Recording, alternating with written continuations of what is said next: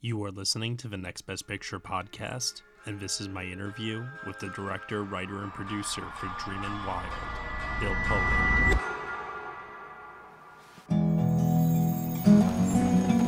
Bye, Dad. Hi, buddy. Love you, Dad. Hey, Nance, where's the band? They bailed.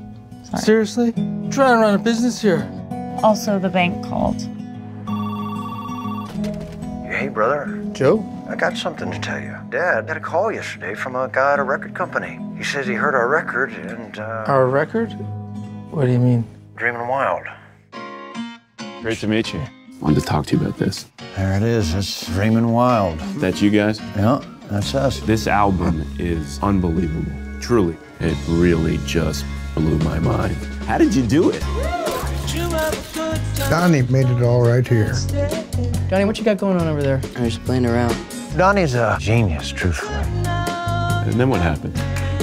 We're gonna need some more money to get these last few songs finished. My dad lost a lot.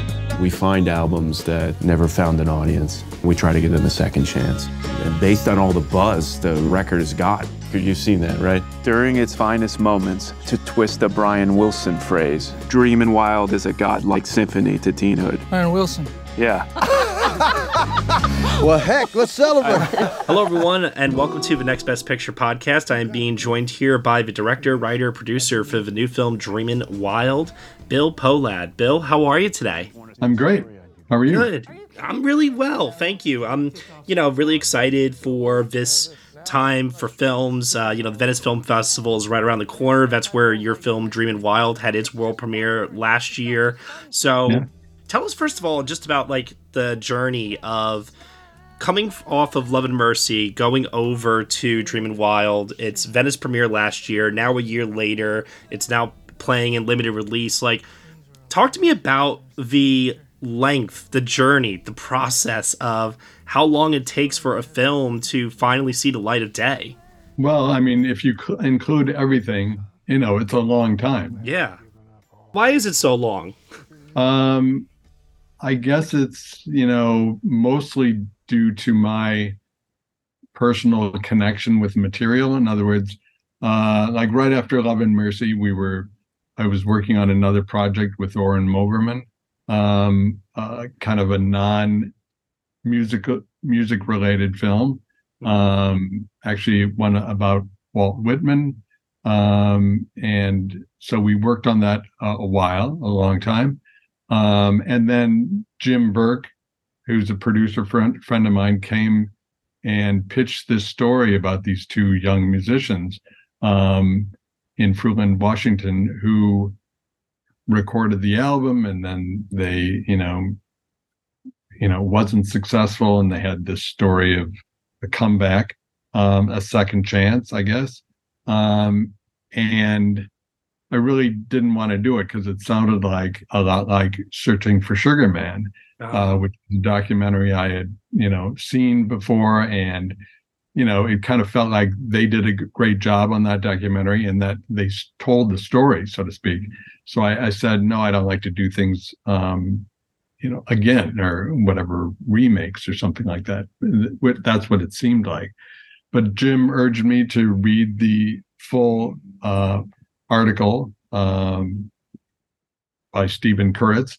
Um, and then I did, and it was intriguing. Um, and then he urged me to listen to the music, which I did, and obviously, "Baby" and and that whole song, the, that whole album, kind of drew me in certainly.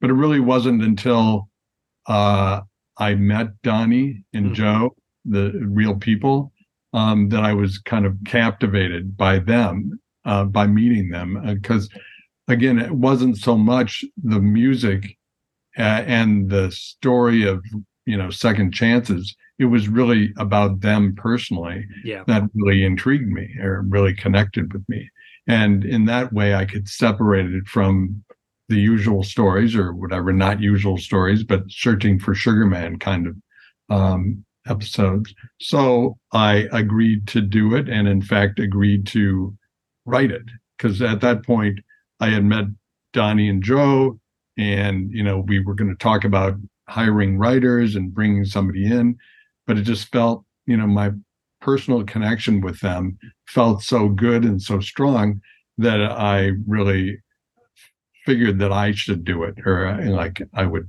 best the project would be best be served by me doing it. Sure. But that precipitated the, obviously the whole rewriting process, which then you know gets you into that place of uh, it was actually my family was moving to Paris about that same time, and that's where I started working on uh, the script.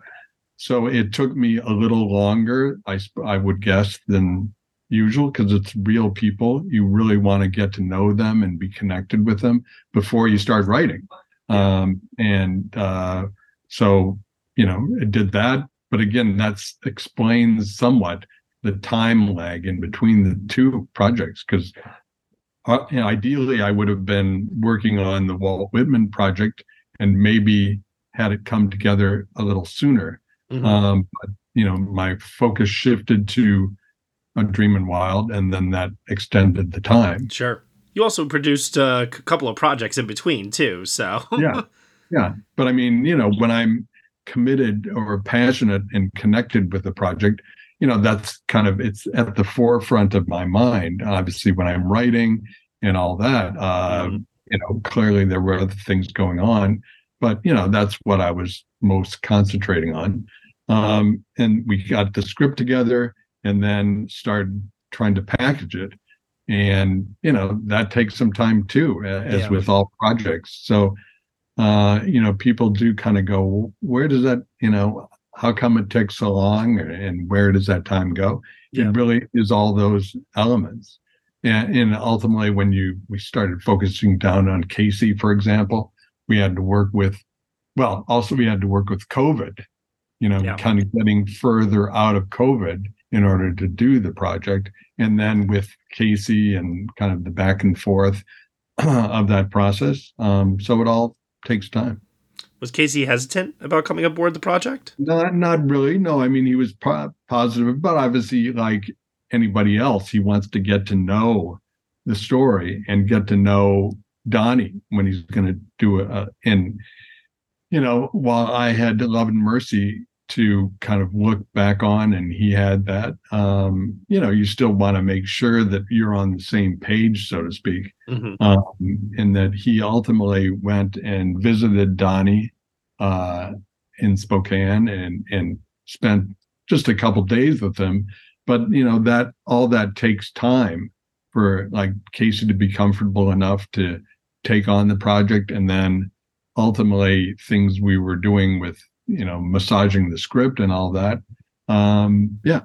So Did any of the uh, musical elements give Casey some pause, or did he just trust you to figure it out how that was all going to play out on screen?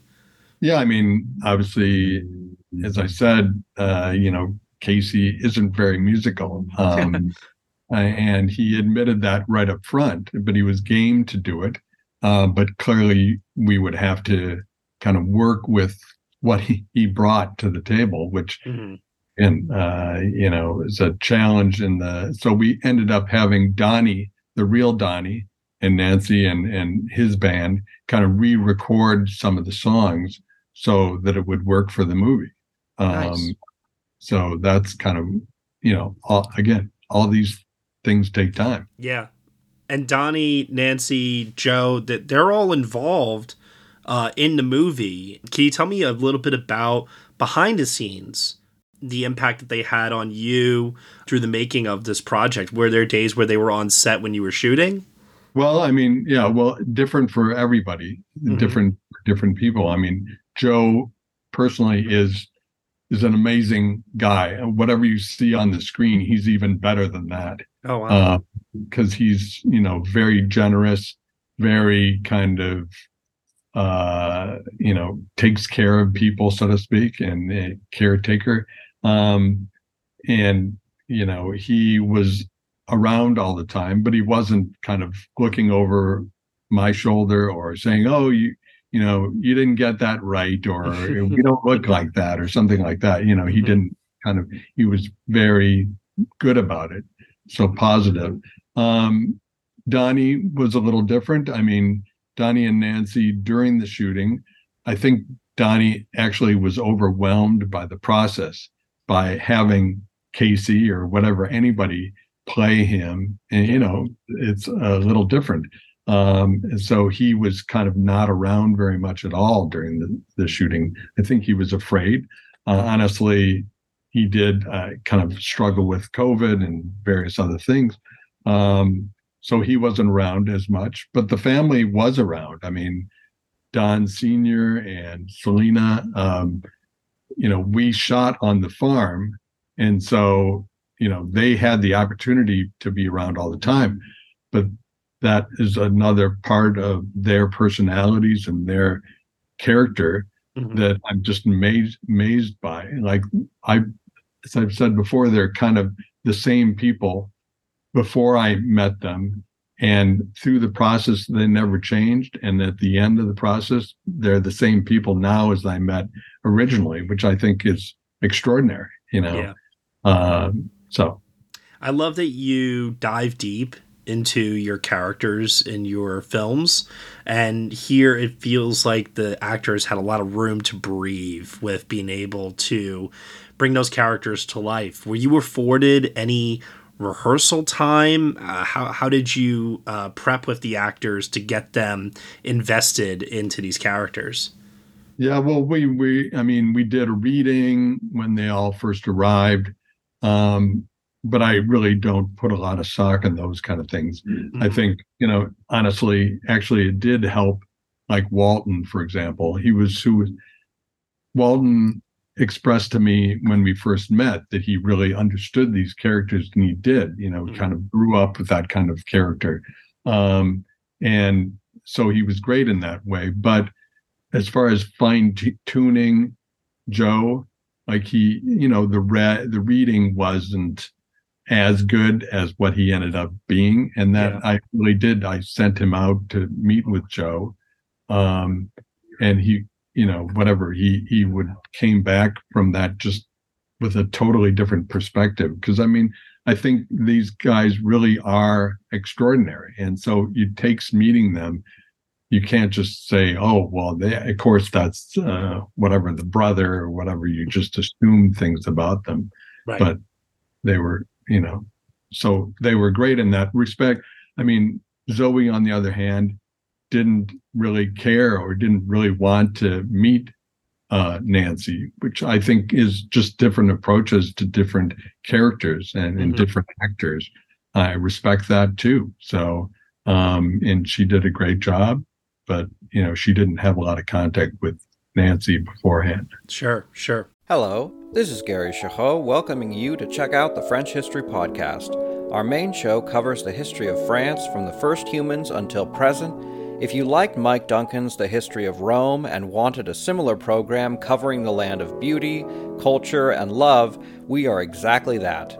We also host world renowned scholars who have delivered guest episodes on their specialties, including 18th century pirates revolutionary booksellers in 20th century Paris, the special friendship between the Marquis de Lafayette and Thomas Jefferson, and numerous others. Learn what you love and listen to the French History Podcast today.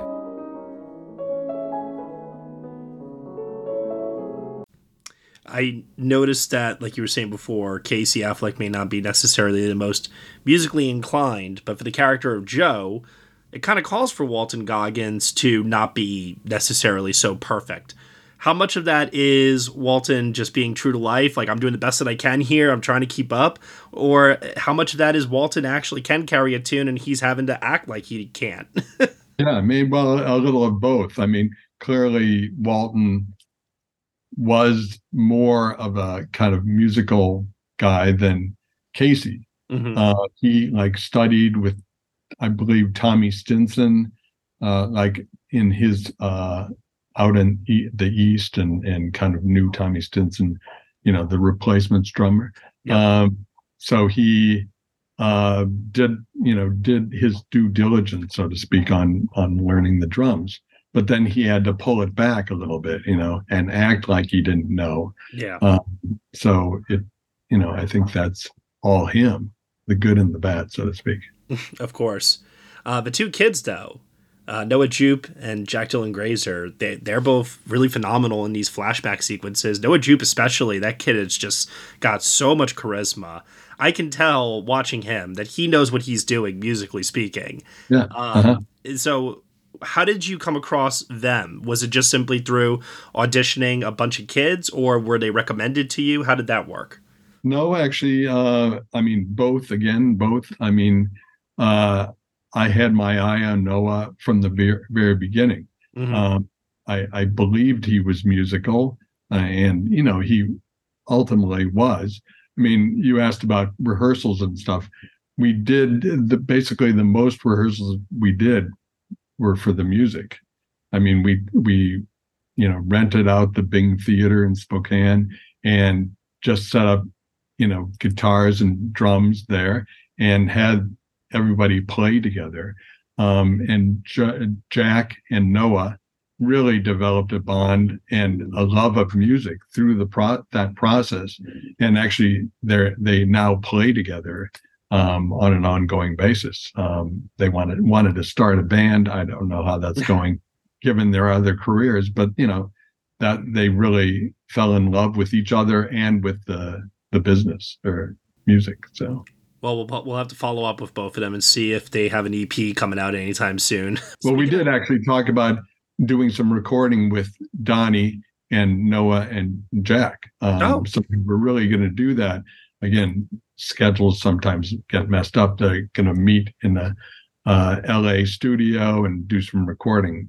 Whether they actually do, we'll see. But Really cool though, regardless. Speaking of music, you do Love and Mercy. Like you said before, you were a little hesitant about jumping directly back into another musical based film, but now that you have, is this a kind of a reoccurring theme you feel like with your work, something that you want to continue doing down the road? Or are you at a point where you're like, you know what, I've explored everything I need to explore within that world, I'm going to move on to something else? Uh, well, a little of both in, in the sense um, I love music, and every opportunity I can, I want to channel what I'm doing through music, but I don't want to get like stale, so to speak, Mhm. and do the same thing over and over. Um, coincidentally, the next project I, I feel like is it's it is related to music. It's about a musician, but it's really a love story. And it, it not that it doesn't focus at all on music, but that's not the primary thing. Like with Love and Mercy, you know, I was uh, with sorry with Dreamin' Wild. I was more interested in the people and the interactions with the characters, Mhm. and I suppose the the love story between the brothers in, in this other in this new hopeful project. Um, it's you know a real romantic love story between two people, and and music is clearly a part of it, but it's not the focus. Any uh, previous films that you look to for reference for something like that, or do you just feel like you have it like ingrained in you, like you know instinctually how to go through a story like that? Uh, well, you're always drawing drawing on other things. Um, again, uh, certainly with Love and Mercy, I was drawing a lot from documentaries, Mm-hmm. documentaries from the '60s and '70s of uh, like the Rolling Stones and, Yeah. and Beatles, and you know, kind of suck in all that stuff because I just love it. Um, so that was my primary inspiration there but with uh yeah with uh, i guess given that uh Dreamin' Wild is more about the relationships Mm-hmm. not that i didn't do that as much on that you, you know generally i'm drawing on my knowledge and and you know and my love of music um for those things but um uh yeah i'm trying to think if there's one particular inspiration on Dreamin' Wild but Maybe it's a little bit of bunch of things from life, you Yeah. know, cobbled together, if you will. yeah yeah for sure um the new the new one uh, and i'm just you know giving i know hints that aren't exactly but We're, you know we're not expecting you to spill the beans here. It's all good. yeah well but you know i've always wanted like a movie like breakfast at tiffany's or whatever that kind of accessible love story but in this case, it's kind of applied to a more serious musician. Y- You know, it doesn't have quite that lightness, Mhm. but so Okay. Well, I'm interested in. Very excited to uh, see it regardless, whenever it may be. Hopefully, it doesn't take necessarily as much time in between as Yeah. it did with uh, Love and Mercy and Dreamin' Wild. So, Yeah, I mean, obviously, we can't say anything about the strike. uh, of course, yeah, no. I mean, you know, hopefully things can, you know, better uh, situations in place and, you know, people can uh, get started again. Um, yeah, I mean, you know that there's there's uh, things to be done. I mean, things to fix in the agreements, and there's no question about that. It is frustrating for all of us, Yeah. but uh, I'm sure for the actors and the writers as well. So, Yeah, no, absolutely. Uh, and then last question I have for you, being that, like I said before, there was a gap between Love and Mercy, Dreamin' Wild. Now, when you look back on Dreamin' Wild, and it's obviously been done from a production standpoint for quite a while now, um, it's now out in the world. What is the one big learn or takeaway, if you will, that you have from that whole experience that you're going to carry with you onto the next project? uh, don't take so much time in between the two. I mean, I'm kidding, but I, I just, yeah, I do think, but for my benefit as well as the world, so to speak, it would have been a lot better us shooting it earlier for a variety of reasons. I mean, very micro reasons like the weather, like, you know, it turned on us and, you know, uh, the world. I, in other words, I would have liked to have had uh, you know, Dreamin' Wild come out maybe a couple of years ago or whatever, when people were a little more into uh, taking chances on movies. They were more, they're going to movies more. Um, so you just, from that standpoint, you wish, you know, it's a little tougher now in today's environment, not only because of the strikes, but also because of COVID and trying to, you know, come back to the theaters, so to speak Yeah. would have been nice not to have to fight those things. Um, Well, I hear all the time filmmakers are always talking to me about how difficult financing is to get Yeah. small stories up on the screen. And they're having to resort to so many different places to get financing or go into one of the streamers, whatever it ends up being. Like in your particular case here, I understand that you probably want to keep telling like these types of stories. So it, when you say it's tougher, do you see it still being possible like in the future or is it going to just keep dwindling do you think for and making it harder no, I harder? obviously I wouldn't be here unless I believed that it was going to come back. Mhm. That there was actually going to be a life for a theatrical life for you know dramas or whatever smaller films. Um, uh, so I believe that, but it's going to take a while. We've got to get over obviously not only the strikes, but just get people back to the theaters and Mhm. have some more films in between, so to speak, Barbie and Oppenheimer, like, you know, to fill in that middle section. So it's like the kind of middle class thing. You you want, you know, you don't want it to all be about the kind of rich, whatever the Barbie um, you know, films. We can't have all Barbies or M- Either, either. So you need something for everyone yeah, exactly. And but uh, I mean, it does take developing the audience back to who are willing and excited to see smaller films. Um, hopefully, still exciting films, but smaller films. yeah well something that we're really big on here definitely too the theatrical experience and hopefully people definitely take a chance on smaller films such as yours and others to come as well uh, bill really appreciate you giving us the time here today and best of luck with everything Thank you very much. Nice All to be here. Take care. Bye. Hey everyone, thank you so much for listening to my interview with the writer, director, and producer for Dreamin' Wild, Bill Pohlad, here on the Next Best Picture podcast. Dreamin' Wild is now currently playing in theaters from Roadside Attractions. You have been listening to the Next Best Picture podcast. We are proud to be part of the Evergreen Podcast Network, and you can subscribe to us anywhere where you subscribe to podcasts. Be sure to leave us a review on Apple Podcasts and let us know what you think of the show. We really appreciate your feedback and your support, which you can also lend on over at Patreon.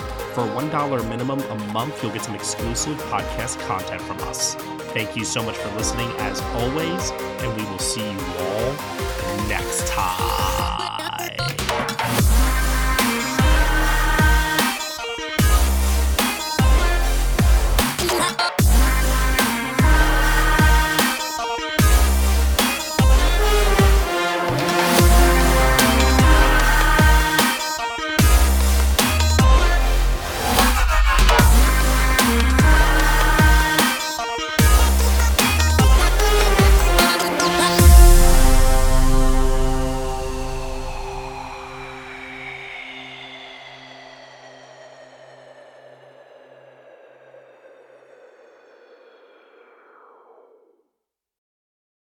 This is Chris DeMakes, guitarist and vocalist for Less Than Jake, and host of Chris DeMakes a Podcast, a songwriting podcast where every week I'm joined by an amazing guest to break down the writing, recording, and release of one iconic song from their career.